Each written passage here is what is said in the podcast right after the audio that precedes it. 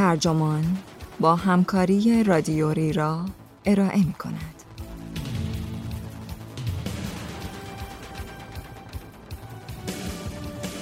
اقتصاددانی که در 29 سالگی استاد هاروارد شد و حالا می‌خواهد نگاهمان به اقتصاد را متحول کند. این عنوان یادداشتی است به قلم دیلن متیوز که در می 2019 در وکس منتشر شده و وبسایت ترجمان آن را در مرداد 1399 با ترجمه بابک حافظی منتشر کرده است. من آرمان سلطانزاده هستم.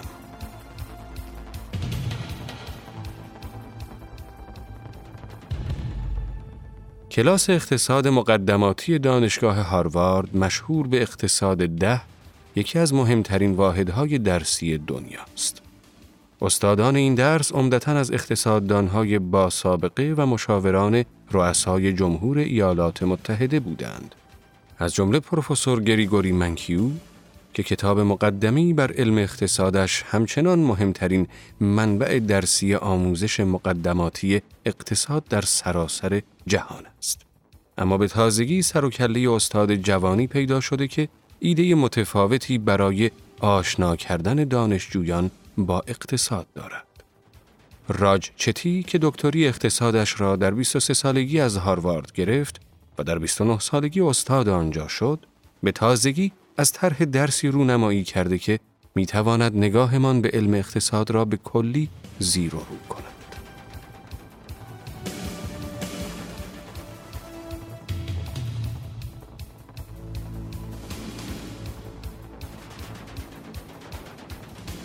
اگر هاروارد به یک دوره آموزشی مشهور باشد، آن دوره اقتصاد ده است. کلاس اقتصاد مقدماتی قطعا یکی از پرطرفدارترین دوره های آموزشی است که به دانشجویان مقاطع پایین ارائه می شود.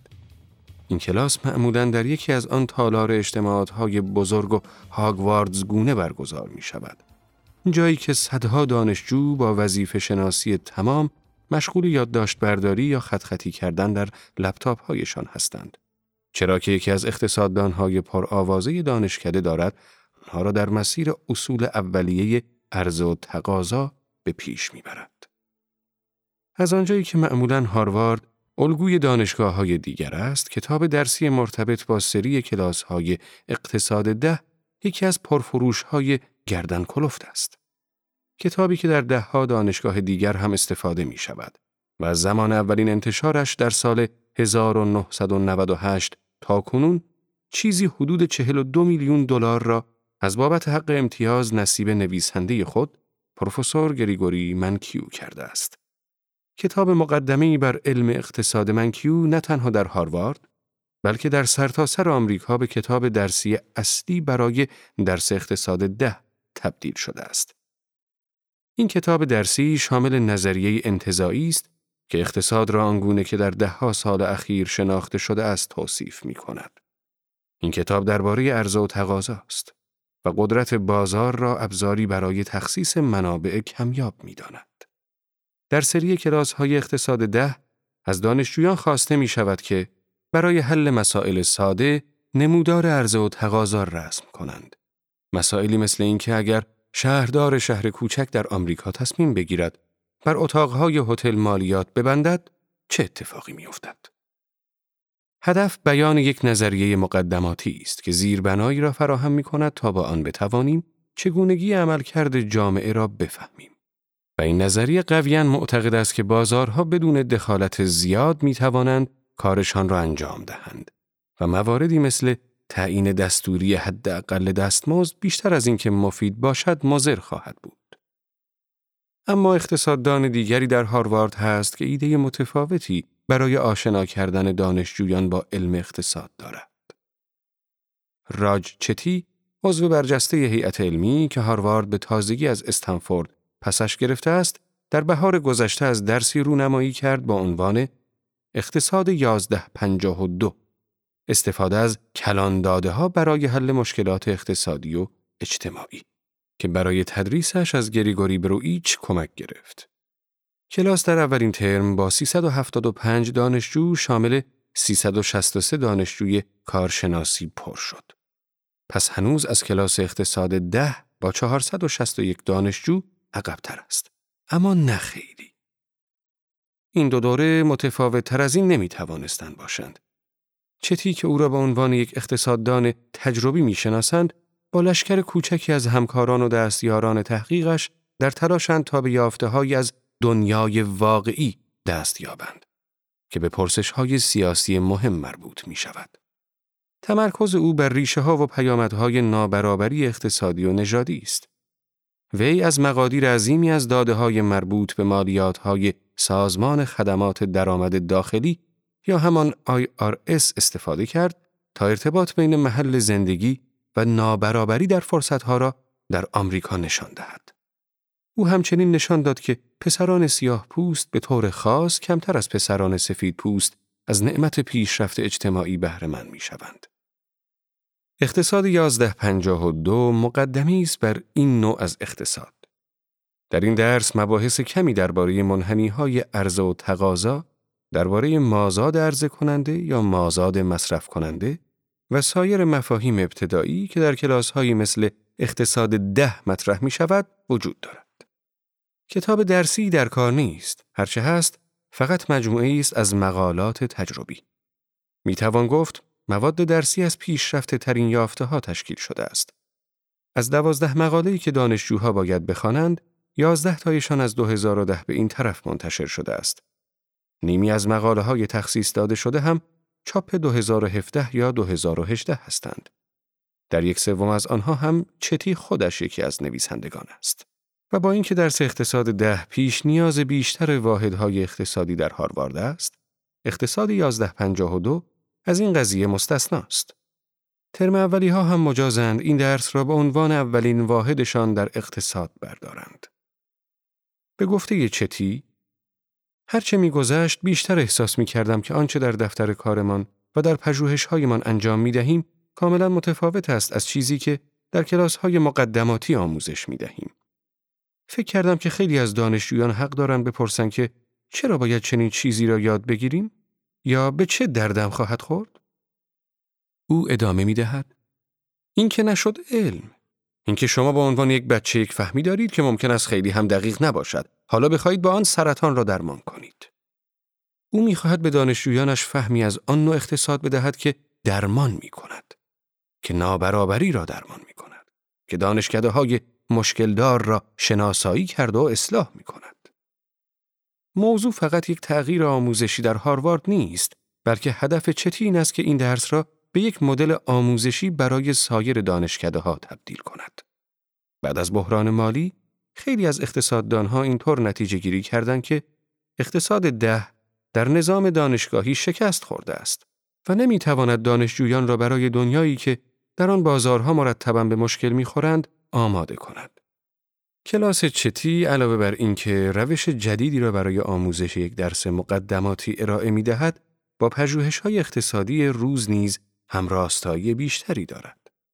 ویدیوهای ارائه این دوره همکنون به صورت آنلاین در دسترسند و دانشجویان مؤسسات آموزشی دیگر می توانند از آنها استفاده کنند.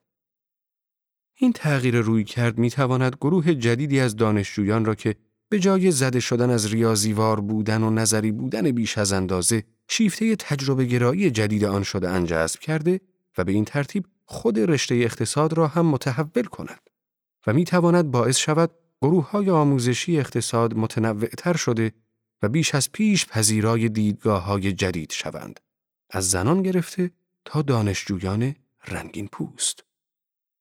این موضوع می تواند جامعه وسیعتری را هم دست خوش تغییر کند. برای بسیاری از دانشجویان واحدهای درسی اقتصاد ده تنها چیزی است که به عنوان نمود تفکر اقتصادی دریافت می کنند. و به ویژه در جایی مثل هاروارد این دانشجویان تربیت می شوند تا سکاندار مؤسسات مهم فرهنگی و سیاسی و مالی شوند. اگر در زمان معرفی اقتصاد به آنها به جای نظریه خشک و تقاضا بر اهمیت تبعیض اقتصادی و نژادی تأکید شود، اثرات ماندگاری در دانشگاه و حکومت و محیط کسب و کار خواهد داشت. ملاقات با راجچتی راچتی فردی لاغر و کمحرف و خوره کتاب است.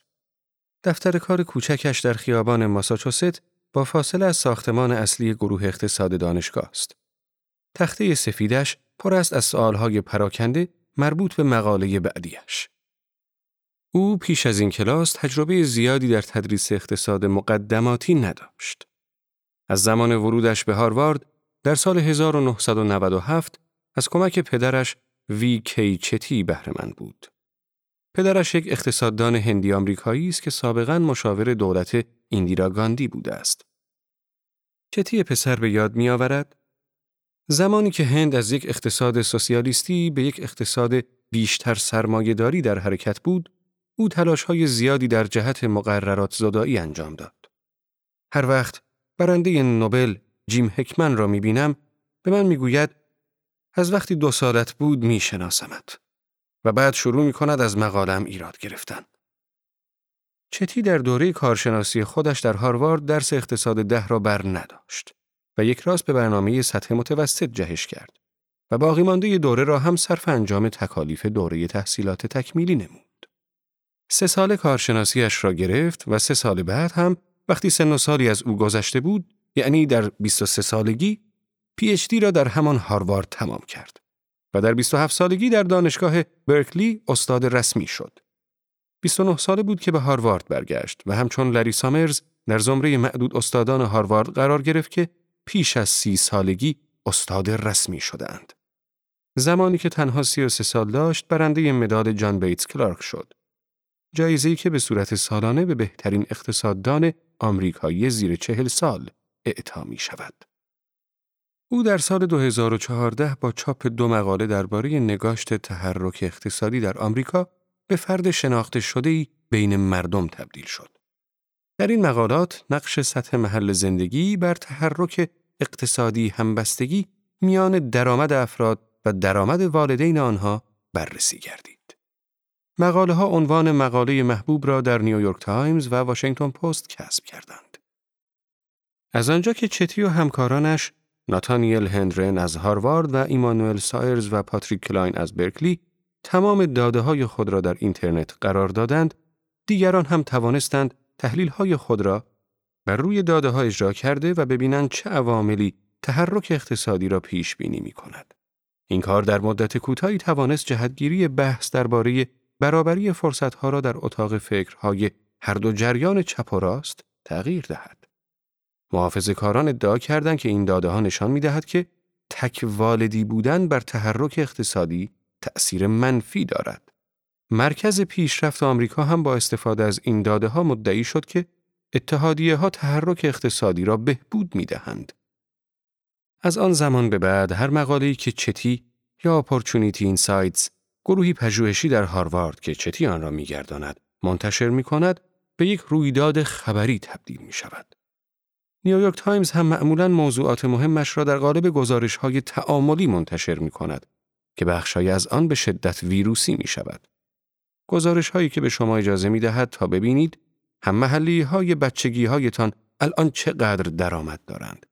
چگونه پسر بچه های سیاه از رشد اقتصادی کنار گذاشته می شوند و چند نفر از یک درصد ثروتمند جامعه یا 20 درصد فقیر جامعه در دانشگاهی که شما در آن درس خانده اید تحصیل می کنند.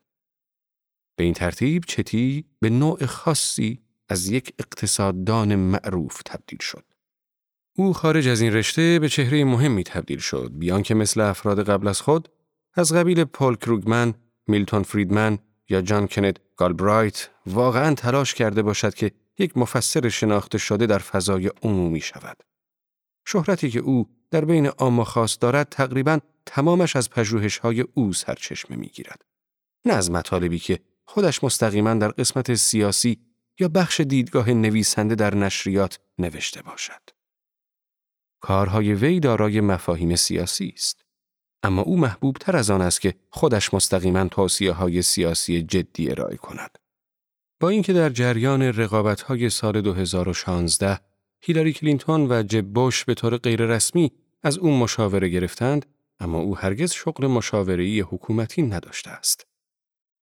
انقلاب اعتبار اگر چتی نماینده یک چیز باشد آن چیز این است که اقتصاد یک رشته تجربی است و همانقدر علم است که پزشکی علم است. سال 2013 در یک مقاله نادر در نیویورک تایمز تأکید کرد که مشاجره های بین اقتصاددانها چیزی شبیه به اختلاف نظری است که پزشکان مثلا بر سر مفید یا مضر بودن قهوه دارند و اینکه رشته اقتصاد پیوسته دارد به سمت شواهد محورتر شدن پیش می رود. بانک اقتصاد به صورت سنتی یک رشته به شدت نظری بوده که توجهی به مطابقت دادن نظریه ها با شواهد نداشته است، این وضع رو به تغییر است. او نوشت در دهه های گذشته برجسته ترین اقتصاددان ها به طور معمول نظریه پردازانی چون پل کروگمن و جانت ال یلن بودند که مدلهایشان همچنان تفکر اقتصادی را هدایت می کند. او می‌گوید که این وضع تغییر کرده است و اقتصاددانهای کار درست تجربه گراهایی مثل دیوید کارد از دانشگاه برکلی و استر دوفلو از MIT هستند که با های تجربی دقیقشان به شهرت رسیدند. هایی که به ترتیب در موضوع بازار کار اقتصادهای در حال توسعه انجام شده است. تحولی که او شهر می دهد با عنوان انقلاب اعتبار در علم اقتصاد شناخته می شود. مقاله‌ای که در سال 2010 این اصطلاح را رایج کرد، سخنی از ادوارد لیمر اقتصاددان را نقل می کند که در سال 1983 گفته بود به ندرت کسی تحلیل داده ها را جدی می گیرد. یا دقیق تر بگویم، به ندرت کسی تحلیل داده های کس دیگری را جدی می گیرد. تحلیل داده ها خیلی وابسته به شخص بود و به راحتی می توانست بر اساس نتیجه گیری های از پیش انتخاب شده فرد تغییر کند. پس تقریبا بیفایده به نظر می رسید. بعد از آن بود که نسل جدیدی از اقتصاددانها از قبیل دیوید کارد، آلن کروگر فقید، جاشوا انگریست و خیلی های دیگر بر خود واجب دانستند که برای تغییر دادن این وضعیت با دقت زیاد پژوهش‌هایش را به گونه‌ای طراحی کنند که بهتر بتواند رابطه علیت و نه فقط رابطه همبستگی را تعیین کند و به طور جدی بر روی آزمایش‌های واقعی و شبه آزمایش‌های متمرکز شدند که با وضوح بیشتری نشان می‌داد کدام عامل علت کدام پدیده است. اقتصاددانانی چون دوفلو و آبهیجیت بنرژی با پافشاری بر استفاده از آزمایش های تصادفی پای این انقلاب را به حوزه اقتصاد توسعه باز کردند. بعدتر اقتصاددانهایی مثل امی ناکامورا، جدیدترین برنده مدال کلارک، آن را به حوزه اقتصاد کلان وارد کردند. اقتصاد کلان به طور سنتی نظری ترین و غیر تجربی ترین شاخه علم اقتصاد است. که یکی از محدودیت های آن به طرز خفتباری در رکود بزرگ بر همگان آشکار شد.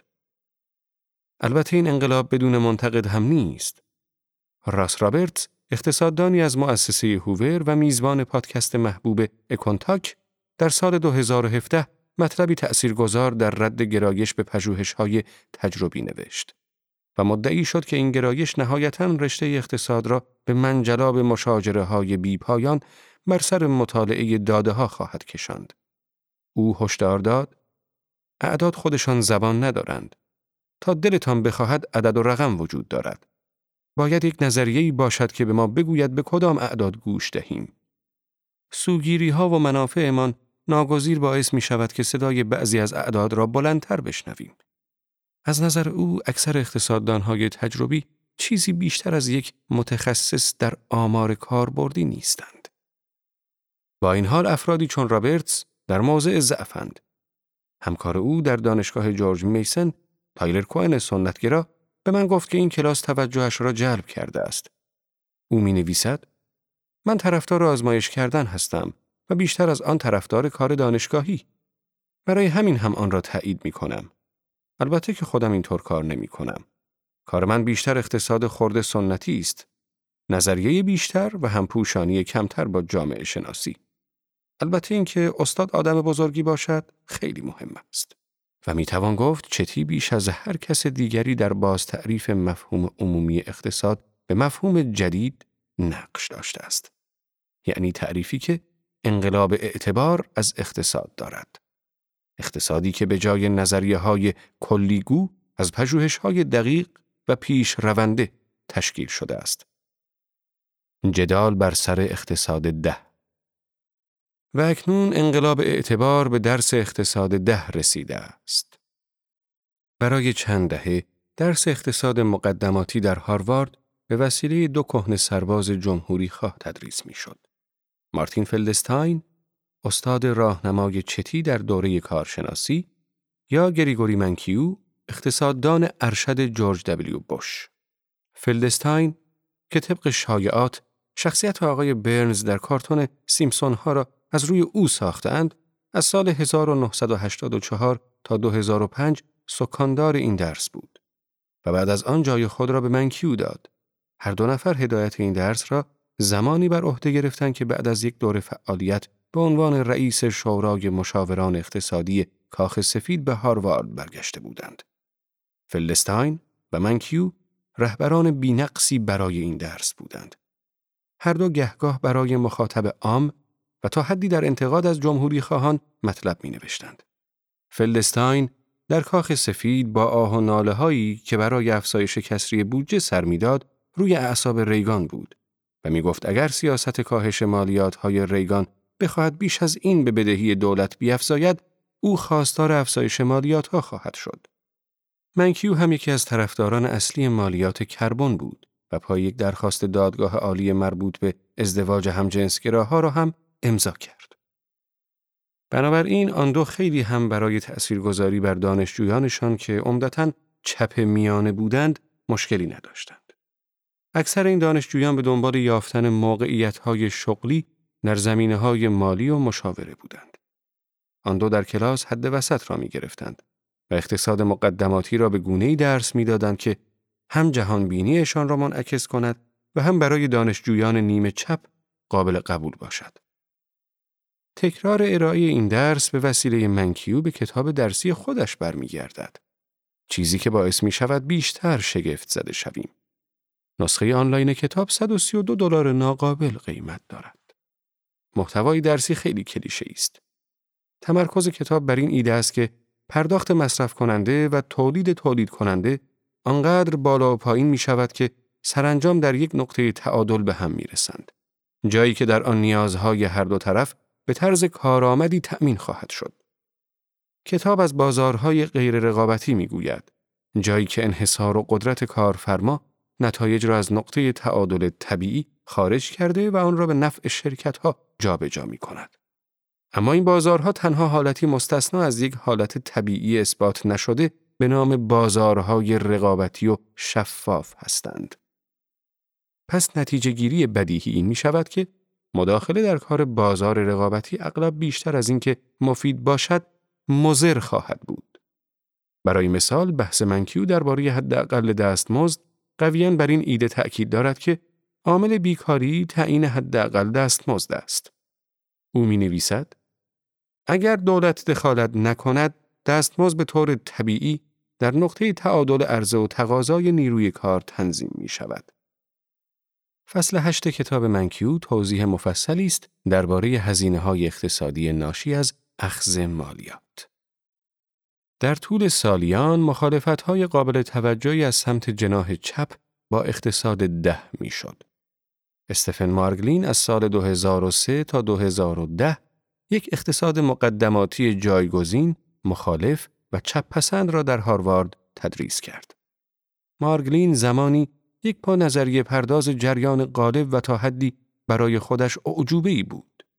اما همین که استاد رسمی شد، در یکی از جدیترین شوخی های تاریخ دانشگاهی، ناگهان یکی از طرفداران سرسخت القای سرمایهداری از آب درآمد. در سلسله مقالاتی که بعداً رؤسا چه کار می‌کنن نام گرفت، جواب او به طور خلاصه این بود. از کارگرها دزدی می مارگلین در کلاسش پیش فرضهای پایه‌ای اقتصاد جریان غالب را معرفی و همزمان نقد می کرد. دانشجویان مجبور به ترکیبی خواندن بودند. هم باید متون کلاسیکی چون نظریه طبقه تناسا از تورستین وبلند و سرمایهداری، سوسیالیسم و مردم سالاری از جوزف شومپیتر را می‌خواندند و هم محتواهای کیفیتری مثل زن و هنر نگه داشتن موتورسیکلت و مقاله‌ای درباره اهمیت اجتماع در فرهنگ آمیش ها را. تعجبی نداشت که این کلاس با مشکل عدم حمایت از سوی بقیه دانشکده مواجه شد. غیر از خود مارگلین، فقط یکی از همکارانش به گنجاندن این کلاس در فهرست دروس گروه اقتصاد رأی داد. و در آخر حتی به عنوان یک واحد درسی برای دانشجویان رشته اقتصاد هم رأی نیاورد. اقتصاد ده نسخه چتی چتی نه تنها مثل مارگلین در گروه اقتصاد منفور نبود بلکه یکی از دوست داشتنی ترین اعضا بود.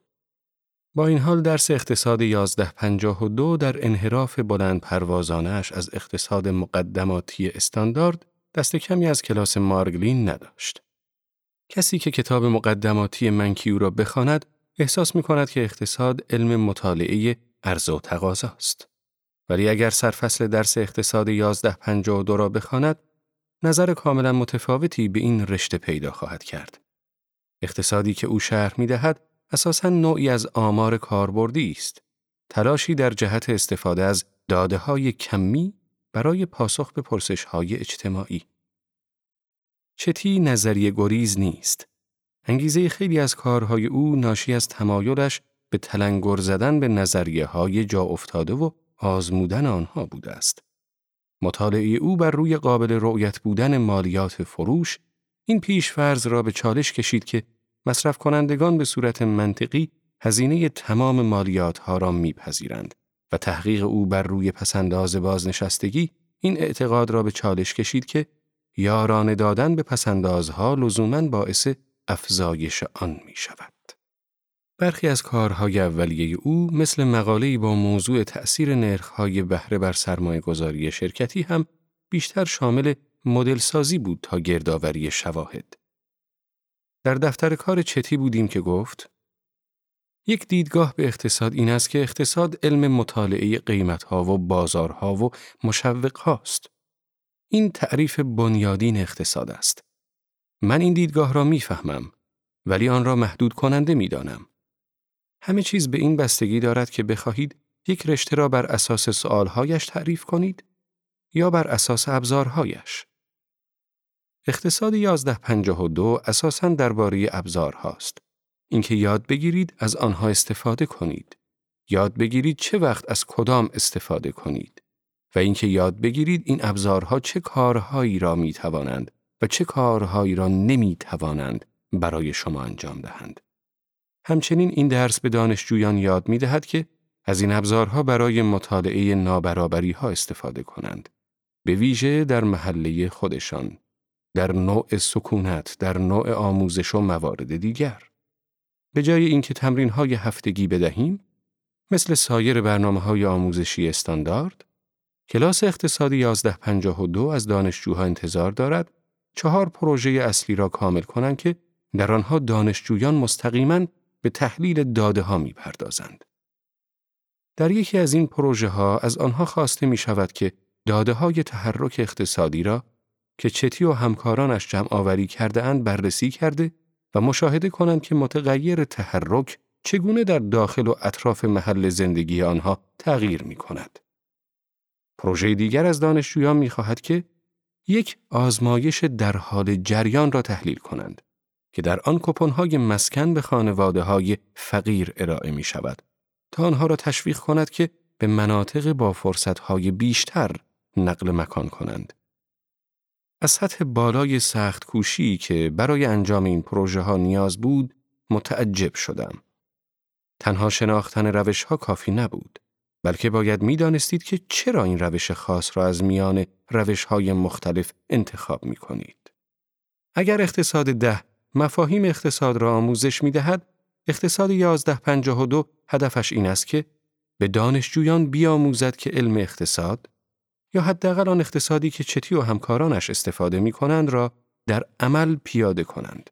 و مفاهیمی که اینجا ارائه می شود اکثرا مفاهیم مربوط به انقلاب اعتبار هستند اینکه چگونه بفهمیم در داده ها چه چیزی علت چه چیزی است نه اینکه ببینیم اثرات یک سیاست دولتی را چگونه می‌توان با یک مدل ساده ارز تقاضا پیش بینی کرد هفته ای که من از کلاس بازدید کردم و در فضای دانشگاه گفتگویی بی پرده با مرکز تحقیقاتی چتی انجام دادم، بخش زیادی از ارائه چتی در کلاس متمرکز بود بر مقاله‌ای که با آدام لونی و کوری کرافت نوشته بود. مقاله‌ای درباره مالیات فروش قابل مشاهده که در آن برچسب‌های قیمتی جدیدی که مالیات بر روی آنها درج شده بود را بر روی شانه ها و لوازم آرایشی در تعدادی از فروشگاه های کالیفرنیا نصب کرده بودند. نتایج آن مقاله که برای مردم عادی قابل پیش بینی ولی برای اقتصاددانان متعصب سنتی احتمالاً تعجب آور بود این بود که درج مبلغ مالیات در قیمتها تمایل افراد به خرید اقلام را کاهش می دهد. چتی در کلاس به اختصار اهمیت اساسی این یافته را توضیح می دهد. اینکه مصرف کننده ها کاملا منطقی عمل نمی کنند و در هنگام خرید گاهی هزینه های مخفی را نادیده می گیرند. اما بیشترین صحبت های چتی راجع به روش مورد استفاده در این پژوهش بود. روشی که در اقتصاد به آن تفاضل تفاضل ها می گویند. اساس این روش مقایسه تغییر رفتار فروش محصولات دستکاری نشده نسبت به تغییر رفتار فروش محصولاتی است که برچسب قیمتشان تغییر داده شده است. فروش محصولات گروه اول از 26 ممیز 48 صدم فروش در هفته به 27 ممیز 32 صدم فروش در هفته تغییر کرد. در حالی که فروش گروه دوم از 25 ممیز 17 صدم به 23 ممیز 87 صدم فروش در هفته رسید. در قسمت بحث و تبادل نظر کلاس، دستیاران آموزشی چتی از مقطع بالاتر موضوع را بیشتر باز کردند. مایکل دروست و جان مکی دانشجویان تحصیلات تکمیلی در آن بخش از صحبتهایشان که به آن توجه کردم تأکید داشتند که تفاضل تفاضلها یک تکنیک عمومی است که حتی در مواردی که یک آزمایش واقعا انجام نشده است هم می‌توان از آن استفاده کرد. آنجا به دانشجوها ایده های بزرگی می آموزند. اما این ایده ها به جای اینکه درباره عرضه و تقاضا باشد درباره این است که چه چیزی علت چه چیزی است. و کلاس تلاش می کند که درباره کارهایی که علم اقتصاد می تواند و کارهایی که نمی تواند انجام دهد رو راست باشد و با دانشجویان درباره سیاستگذاری عمومی صحبت می شود. اگر اقتصاد ده به دانشجویان می گوید که تعیین حداقل دستمزد ناکار آمده است که مالیات دشمن رشد است که تجارت آزاد خیرش به همه خواهد رسید و مواردی از این دست اقتصاد 1152 تلاش می کند مرز مشخصی بین حقایق تجربی و ارزشهای اخلاقی ترسیم کند. چتی می‌گوید یک بار از دانشجوها نظرسنجی کردم که بالاترین نرخ مالیات باید چقدر باشد. میانه نتایج روی 50 درصد بود. خیلی ها هم گفته بودند 60 تا 70 درصد. من به آنها گفتم شما نباید هیچ وزن خاصی به ترجیحات من در این موضوع بدهید. بگذارید شفاف بگویم. این یک قضاوت شخصی است. او گفت که بعد از کلاس یکی از دانشجوها سراغم آمد و گفت از کاری که کردید خیلی ممنونم. اینکه برایمان مشخص کردید که چه چیزی را می توان با قطعیت گفت که درست است و چه چیزی به ارزش ها مربوط می شود. اقتصادی برای همه احتمال اینکه بچه های این کلاس وقتی بزرگ شدند کنترل زندگی شما را به دست بگیرند منطقاً بالاست. همکنون شش نفر از فارغ و تحصیلان هاروارد با مدرک کارشناسی نماینده مجلس سنا هستند. از جمله چاکشومر رهبر اقلیت و یازده نفر دیگر هم در مجلس نمایندگان هستند. قاضی ارشد دادگاه عالی هم لیسانسه هاروارد بود. مارک زاکربرگ هم لطیفه‌ای درباره خوابیدن سر کلاس اقتصاد ده دارد. بر اساس بررسی روزنامه دانشجویی، 18 درصد فارغ و تحصیلان هاروارد مشاور می شوند و ممکن است در تدوین طرحهایی دخالت کنند که می تواند شما را از کار بیکار کند. 18 درصد دیگرشان هم جذب مشاغل مالی می شوند. این گروه می توانند خیلی ها را از کار بیکار کنند. از آنجا که به لطف قوانین اولیگارشی آمریکایی مهر مدیریت بر پیشانی فارغ و تحصیلان هاروارد خورده است، ایجاد یک تغییر اساسی در نحوه تدریس اقتصاد در این دانشگاه نه تنها برای خود این دانشگاه بلکه برای دنیا اهمیت دارد. در واقع این تغییر می تواند اینکه کدام یک از دانشجویان هاروارد به قدرت وارد می شوند را تغییر دهد. زمانی که چتی برای اولین بار یک نسخه فشرده شده از این درس را در زمان حضور کوتاهش در استنفورد ارائه کرد، متوجه تغییر بزرگی در نوع دانشجویانی شد که توجهشان به این رشته جلب می شد. او گفت: یک موضوعی را در استنفورد به وضوح دیدم. چیزی که اینجا هم شاهدش بودم. مثلا در همین کلاس سه خانم آمریکایی آفریقایی تبار داریم. به طور معمول در کلاس های اقتصاد همچین چیزی را نمی بینید. اعداد و ارقام هم این موضوع را تایید می کند. 49 درصد کل دانشجویان خانم ها هستند. مقایسه کنید با عدد 38 درصدی که در کلاس های اقتصادی حضور دارند و عدد 40 و نیم درصد برای نیم سال دوم کلاس اقتصاد ده. چتی در ایمیلی برایم توضیح داد این موضوع را از جهات دیگر هم بررسی کردیم. برای مثال از نظر نژاد و درآمد والدین کلاس ما تقریبا مشابه کلاس های دیگر اقتصاد و کل دانشگاه بود.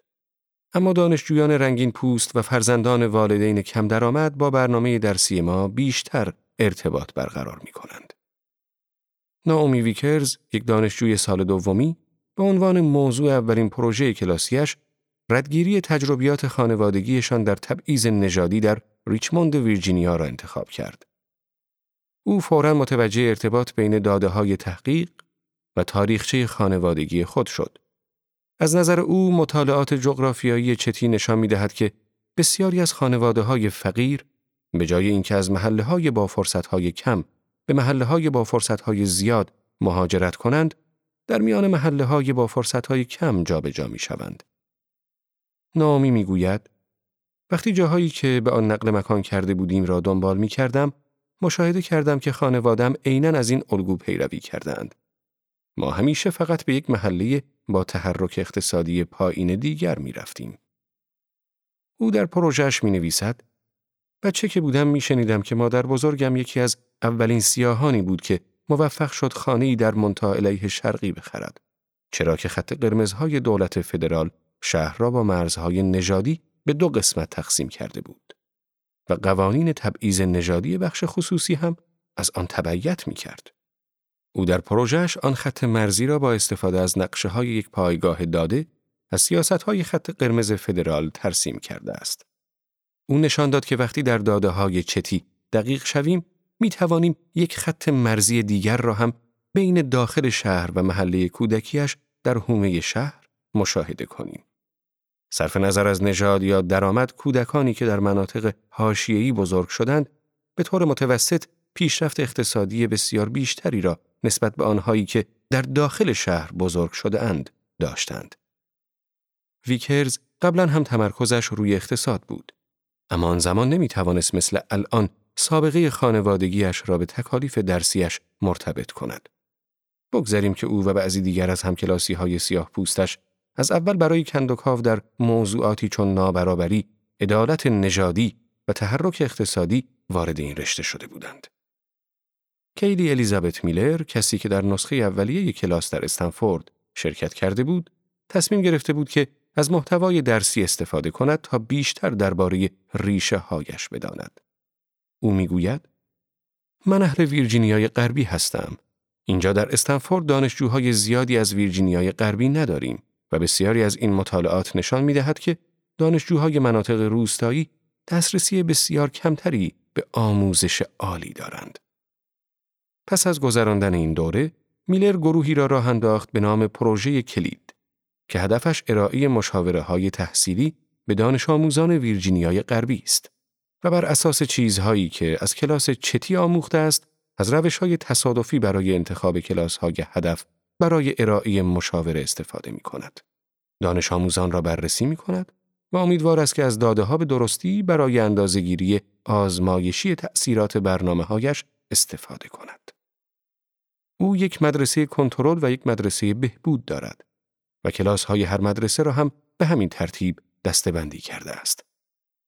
زمانی که دانش آموزان راجع به این موضوع صحبت کنند من به دنبال یافتن اثر سرریز بین مدارس خواهم بود. و سپس در طول سال داده های مدیریتی مدارس در سالهای گذشته را بررسی می کنم. با حالت غرورآمیزی می گوید کارمان دارد سر و شکل پیدا می کند.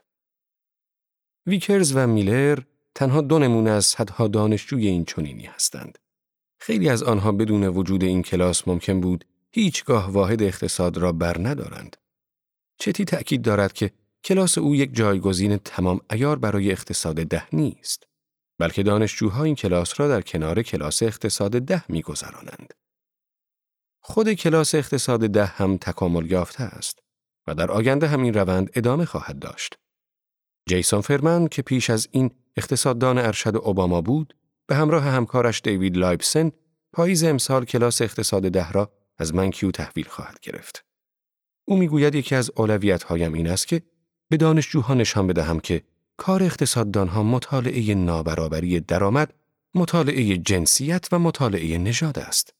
و ما همه این موضوعات را به کلاس درس خواهیم آورد. او همچنین به منکیو اجازه داد تا نمره درس اقتصاد ده را روی نمودار ببرد تا با نمرات سایر کلاس های اصلی هاروارد مطابقت کند. چرا که تحقیقات نشان می دهد که سختگیری بیدلیل و نامتناسبی در نمره دهی کلاس های اقتصاد وجود دارد. و این موضوع انگیزه خانم ها را برای برداشتن این واحدها کم رنگ می کند. اما کلاس اقتصاد 1152 به وضوح در جذب دانشجویان گریزان از اقتصاد ده موفق بوده است. این موضوع نشان می دهد که درس اقتصاد مقدماتی به جای اینکه نگاهی از دور به اقتصاد بیاندازد می باید راهنمایی باشد برای به کارگیری علم اقتصاد در عمل.